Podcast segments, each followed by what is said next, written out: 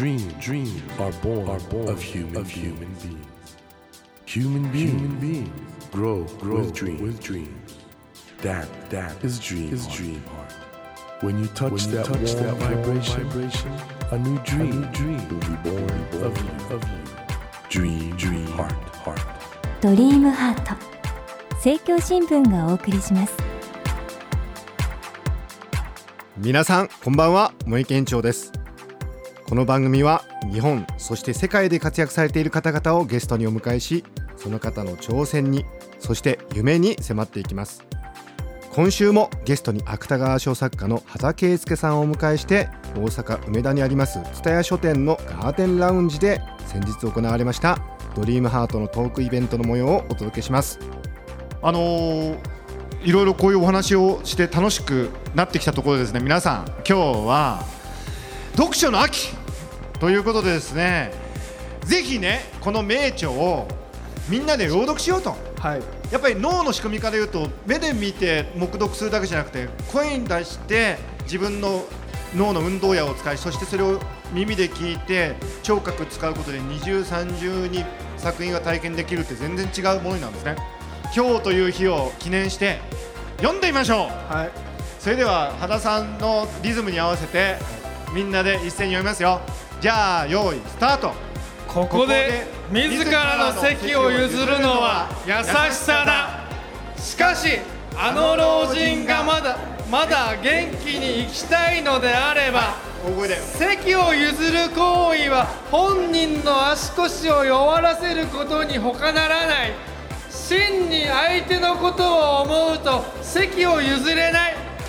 大多数の乗客のようにただ自分の席を守りたがっている利己的なメンタリティと変わらないように見られてしまうのがケントとしてはものすごく歯がゆかった。おいいっすね、これいいですね。なんか何かが今乗り越えられたような気がします。なんかな何かの指導者に な, なった感じしますよね。畑さん今ちょなんかカリスマ性あった。今どんな気分でした？なんかみんなついて き, ついてきてくれる感じがして、なんか畑さんなんか掴んだ。これちょっと次か次の作品になんか出そうな感じかな、ね、モチーフとしてなんか指導者 K とかいう主人公ということでね、あのいろいろ、まあ、皆さんとやってきたところなんですけども、印象的なシーンで、このシーンはあの作家ご自身の言葉でご説明いただくとどういう、まあ、その主人公が電車に座ってて、同じ電車の中で手すりに捕まってる老人がいる、うん、でもその老人に席を譲るって本当に優しさなのっていう、その老人が自立していきたいのであれば席を譲らないで足腰の筋力を鍛えさせる方がむしろ優しさなんじゃないかっていう。ただそんなことを考えている主人公も、そういう考えを持っている老人に席を譲らない主人公の考えっていうのは、ただ単に疲れたくないから席を譲りたくないっていう人間と、外から見たら何も変わらないわけですよ。だから同じように見えても内面は全く違っていたりするっていう、まあことですよね。なるほどなるほど。書きましたね。この小説自体が介護の対象になっているおじいちゃんを早く、まあ、ある意味じゃ亡くなってもらうためには体を動かさせないで弱らした方がいいと、はい、逆に長生きしてもらいたかったらちょっと酷なようだけど自分でいろんなことやってもらいたいという、その主人公の葛藤が出てますよね。 そうですね、はい、それを象徴するような場面ということで、はい、今畑さん今のこれテノールだったんですか？いや全然違います、ね、声が急に変わったような。全然違いますね。あれは朗読声っていうか、あ, あれはもう朗読っていうか、あの エフエムディージェー 風のやつ。エフエムディージェー 風の、はい、ありがとうございます。まあ皆さんどうでした？今やってみてこの朗読ね、楽しかったですか？ものすごくいい体験ができました。これを今後の人生に生かしていける力をもらいました。ありがとうございます。成果出てますね。あ、もう楽しかったですか？楽しかったよ。続々と聞こえてきますね、反響がね。えあのちなみに先ほどの朗読したシーンは、はい、あのそれを発想するプロセスみたいなのあったんですか？まあ物語的な必然性としてはありますし、うん、自分自身も電車に僕が座ってて老人が近くにいたら何も考えずにパッて席を譲っちゃうけど、でもそれは本当に優しさなのかなって考えたりする時もたまにあったりとかして、まあ、実際そう思ったっていうのもありますし、やっぱり文学ってあれですかね、世間で当たり前だと思われていることを改めて立ち止まり、はい、考え直すってことも非常に大事な。そうですね、やっぱりそのなんか類型化したというか、なんかパターン化したなんか形骸化した思考からちょっと外れてみるっていうことをやるのが、まあ、文学の自由さを生かして、そこで結構もっと紋切り型の考えから離れるっていうのは割と文学はやった方がいいんじゃないかなって思いますね。うん、あのー、今ねこの本屋さんで、まあ、我々お話してるんですけど、最近本離れとか言われてるじゃないですか、はい、本を取り巻く環境についてはどう思われてます？僕実際は本を買ってくれる人は本当に激減してますけど、うん、一方で図書館の利用者数とかはじゅうねんまえの数倍とかになってるっていうデータがあったりもして、読書離れっていうのはそんなに進んでないんじゃないのかなって思うんですよね。ただ単純に本を買ってくれなくなっただけで、みんな借りたりして読んではいると思うんですよ、中古で買ったりとか、はいはい、で僕自身も例えば電車に乗ると、昔は本当にみんな文庫とか読んでたりとか漫画とか読んでたりしましたけど、今本当にみんなスマートフォンの画面を見ている光景しかないですが、僕自身ももう電車の中で本を読まないんですよ。まあ単純に電車の中で本読むの疲れるから読まないってだけなんですけど、作家である自分が電車の中で本読まないんだったら、まあ、普通の人は電車の中で本読まないんじゃないかなっていう。だからその目に見えてる範囲では本を読まない人間の風景みたいなのがありますけど、実際はみんな人目のないところで読んでるんじゃないのかなって。人目がないところで読んでる、はい、どこで読んでる？家で読んだりとか、あ あ, あとはまあそれこそ喫茶店で本読んでる人もたくさんいるじゃないですか。確かにね、うん、じゃあ必ずしも本離れという現象がそんな深刻ではない、まあ、でも出版の、ね、売り上げなんかは落ちちゃってるみたいなんで、はい、そうですね、はい、変われなくなっただけで、少なくとも僕が知ってる十数年前からそんなに悪くなってないんじゃないかなと思いますね、読書人口だけで言ったら。あの、まあ、畑様芥川賞っていうその、まあ、純文学の賞を受けられたわけですけど、あとまあ直木賞みたいな、ね、エンターテインメントもあって、はい、それだけじゃなくて今あの本当本が多様化してて、はい、いわゆるラノベみたいなのもあるし、はいはい、いろいろその多様化してるじゃないですか、はい、でラノベの中からだとやっぱりあの前城大太郎さんみたいな人も出てきたりしてて、ね、はい、どう思います？文学シーン全体のその見取り図みたいな。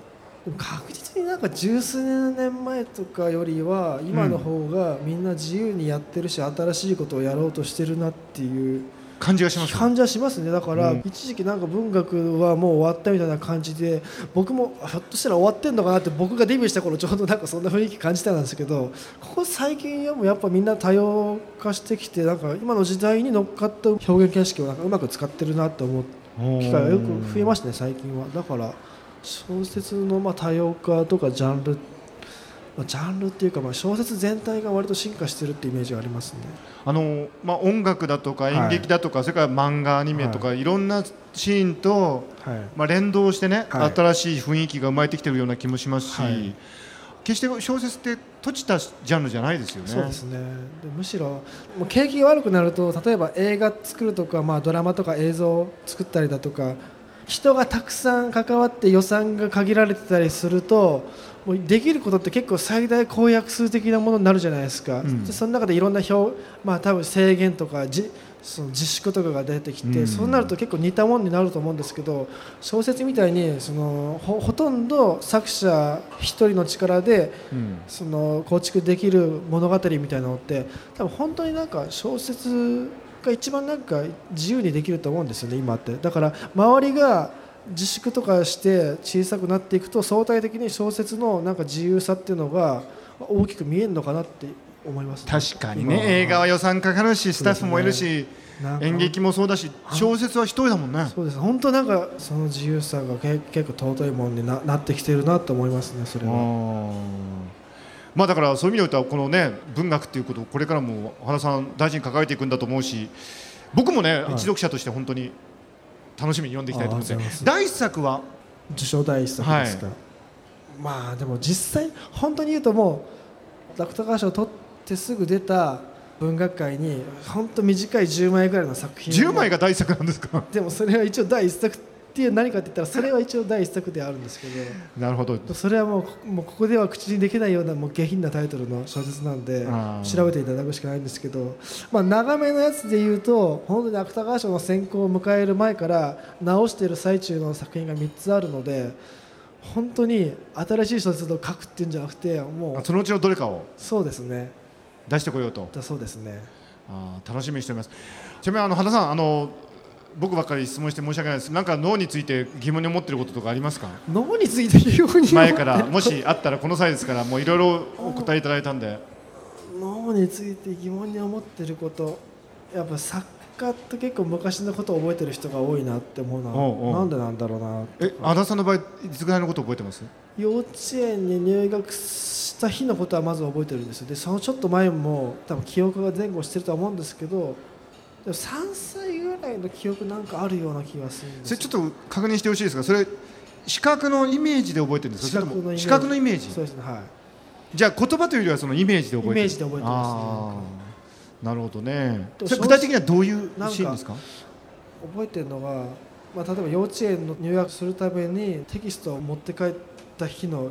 夕方のこととかなんとなく覚えてますしあとは多分それのちょっと前に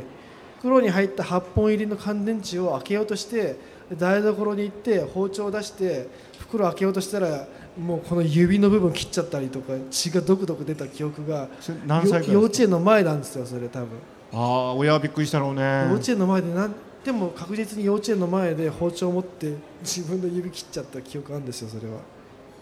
あの今お話伺っててやっぱりその記憶の回路って扁桃体っていう感情の中枢と、はい海馬っていう記憶の中枢の連携プレーで覚えるんですけど、はい、これあの言葉が発達する前からもうその扁桃体と海馬はあるんで、はい、そういうなんか直感臓記憶というか、はい、すごく自分の人生に例えば包丁で手切っちゃうっていうのは非常に扁桃体の感情の回路にとってはショックなことですよね、はい、そういうことを言葉に頼らずにイメージでとどめておく、はい、そういう能力が高いんだと思います。ああ、そうなんですかね。だから不思議ですよね。小説家ってだから言葉で小説書くんだけど、はい、それ以前の感覚的記憶が優れてないと、はい、ひょっとしたら優れた小説家になれないのかもしれないです。カンバセーションピースなんかもそういう意味で言うとすごくイメージが豊かな小説ですし、はい、そういうとこあるのかもしれないですね、はい、作家の方っていうのはね。おそれちょっと面白いんで私も脳科学のちょっと世界でちょっとそこら辺探ってみようかなと思うんですけどあのそういうお話楽しくしてる間にいい時間になってきたんですけど原さんあの、まあ、すでにね、はい、いろいろその夢を実現されてらっしゃると思うんですけど、はい、これから小説家としてやっていきたいことってどういうことですか？小説家としてやっていきたいことっていうと例えばもう芥川賞っていうのは新人賞でありながら実質日本で一番知られた文学賞、まあ、直木賞と並ぶ賞になっちゃうので賞を狙うっていうモチベーションは今までもあんまなかったですしこれからも、まあ、もっとそういうのがなくなるっていう中で谷崎潤一郎賞とか谷崎賞も別に業界人しか知らないじゃないですか。そんな読売文学賞とかノーベル文学賞とか、まあ、ノーベル文学賞はだっていろいろノーベル文学賞の時期に村上春樹さんが受賞するかしないかっていう時に作家仲間が毎回新聞社に駆り出されて受賞 し, した時のコメントを残すような要因として呼ばれてみんな大変だなと思いますけどうん、まあ賞ということにはまあ必ずしもあんまりそうですね賞をこれから狙うっていうのはあんまなくてですね、うんまあ、ひゃくまんぶ売れたらいいなとかも思いますけど、まあ、賞より本の売り上げの方が興味ありますしでもそれよりも本当に真面目に言うと駅前の小さめの書店ビジネス書とかほとんど置かないような書店でも僕の本が平積みじゃなくても棚にせめて置いてくれればそれがずっと続けばいいなっていうのが、はいはいはい、それがでも結構難しい目標だと思いますよ。それってテーマとしてはね、はい、どんなテーマ書いていきたいですか？テーマとしてはですね内輪的なものと内輪的なものの中で進化させるっていう、うんまあ、それってコミュニケーションとか芸術とかあらゆるものがそうだと思うんですよ、はい、人気と付き合いとそれとあと外に向けて何かやるパブリック的な表現との差まあ、それはどちらがいいかとか悪いかとかではなくなんか内輪的なものと外部に開いたものの関係性をなんか描ければなと思いますね。まあ、でもそれに当てはまることってのはいろいろありますよね。ありますね。例えばずっともう出版業界でじゅうにねんやってきましたけど、例えば本当ここ数ヶ月間で放送業界の人たちと密に関わる機会が増えまして、でも本当になんかテレビ業界の人たちみんなめちゃくちゃなこと言うなと思うんですけど、でもだんだん慣れてきて、それにそれはテレビ業界ではそうやるのが当たり前として行われてきたから、彼らはそれは当たり前のこととしてやってるだけであって、彼らにとっては出版業界のやり方が当たり前じゃないやり方であるっていう、まあ、それはまあ最近の自分にとっては分かりやすい例であって、そういう次元のその業界でのお決まりなこととかルールっていうの、内輪の中でのルールっていうのがあらゆるところであって、そういうのがぶつかり合って問題とかって生まれるんだなとか思ってますね。だからまあだから異なる価値観を持った者同士が分かり合うっていう点ではスクラップ&ビルドとまあ共通してるかもしれないですね。そういう意味ではやっぱりある作家というのはそのいろいろ題材を変えながら生涯にわたってね、はい、一つのテーマをまあ深めていくってこともあるわけじゃないですか。そうですね。原さんもそういうこともやるかもしれないですね。そうですね。そうです。まあでも本当に自分のテーマ性ってなんだろうなって思うと、やっぱ何年かおきに見返して全然変わっていったりしますからね。やっぱ自分のテーマが何なんだろうなっていうのは今これからもまあ探していくしかないですね。それは。彼女どうします？まあなんかでもなんかもうえ面倒くさくなっちゃったんですか？なんか面倒くさくなってきて。えー、もう？えだってまださんじゅうまえでしたよね。これからさんじゅうでしょ？でもなんか年が近い人とかはめんどくさい。なんか結婚とか考えてるしなと思うと、えそうするとどっちが上がいいんですか下がいいんですか？僕はあんま年下もそんな興味あるとかじゃないんですよね。じゃあ年上がいいんですか？でもそういうわけでもない。今ちょっとなんかあのピッチの横でアップされている女性が何人かさんじゅうぜんはんとかがいいですか？妄想してる時間の方が楽しいというかあの妄想してるイマジネーションの力の素晴らしさはあの作品を通して十分伝わってますんで、はい、いわゆるリア充関係の方は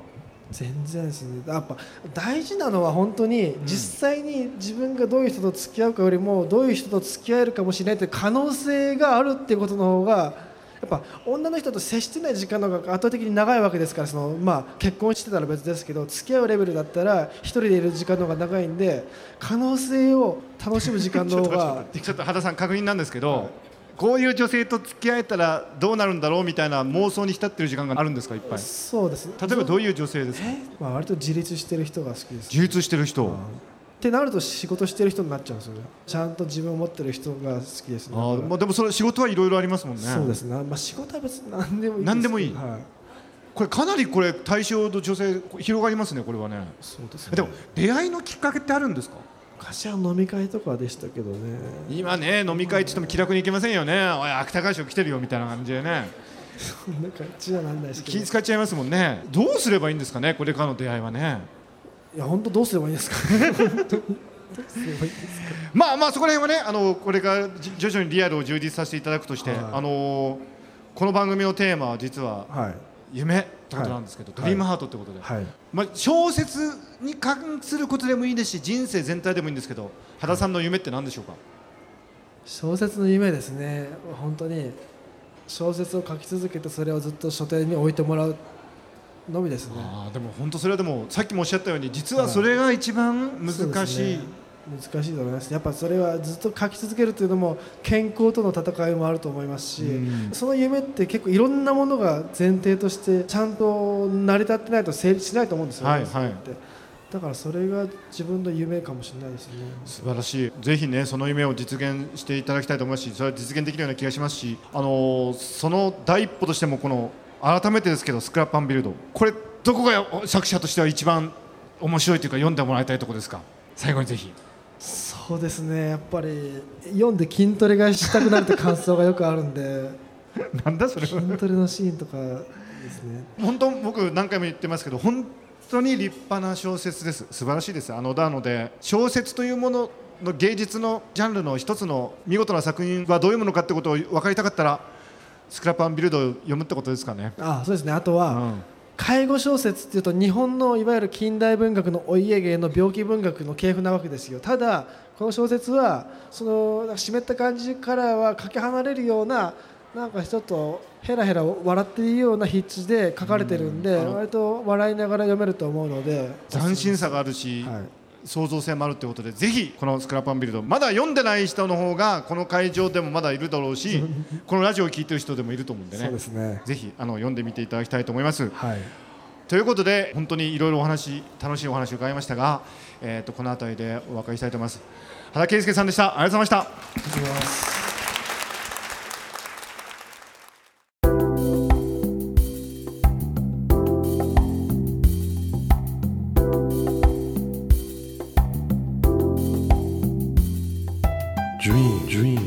Can't be seen, can't be seen with a naked, with a naked eye. eye. But we sure but can, we sure live, can our live our dreams. Dream, dream heart, heart is in you, is in you, and it will, make, it will make a brand, a brand new, new you, you. Dream, dream heart. 日本、そして世界で活躍されている方々をゲストにお迎えしているドリームハート。今週もゲストに芥川賞作家の原圭介さんをお迎えして。大阪梅田にあります蔦屋書店のガーデンラウンジで先日行われましたドリームハートのトークイベントの模様をお届けしました。うーん、原さんの夢ね。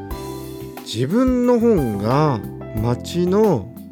小さな書店にでも置かれてるような、そういうことを続けたい。これはね、プロならではの視点と申しましょうかね。確かに町の小さな本屋さんにもある作家さんっていうのはある意味ではね、読み続けられてるわけですし、まあ、その作家としてのね、ブランドというか名声も確立してるわけですから、ひょっとしたらそれは芥川賞を取るということの何倍もまた難しいことかもしれませんよね。ですからもちろんあの小説の内容を素晴らしいものにするとか、新しい世界を開いていくということはもちろんなんですけども、その結果としてそういうね、夢を語られたってとこに原さんのプロフェッショナリズムを見たような気がします。本当に全体としてとても素晴らしいお話でした。また機会がありましたらこのような公開収録をやりたいと思いますので、その時はぜひよろしくお願いいたします。さて、ドリームハートのホームページでは毎週さんめいの方にせんえんぶんの図書カードをプレゼントしています。番組へのご意見などメッセージをお書き添えの上、ドリームハートのホームページよりご応募ください。お待ちしています。さあ、来週は写真家の初澤有さんをお迎えし、先日発売された写真集沖縄のことを教えてくださいを中心に詳しくお話を伺います。どうぞお気逃しなく。それではまた来週のこの時間にお会いしましょう。ドリームハート、お相手は森健一郎でした。ドリームハート、政教新聞がお送りしました。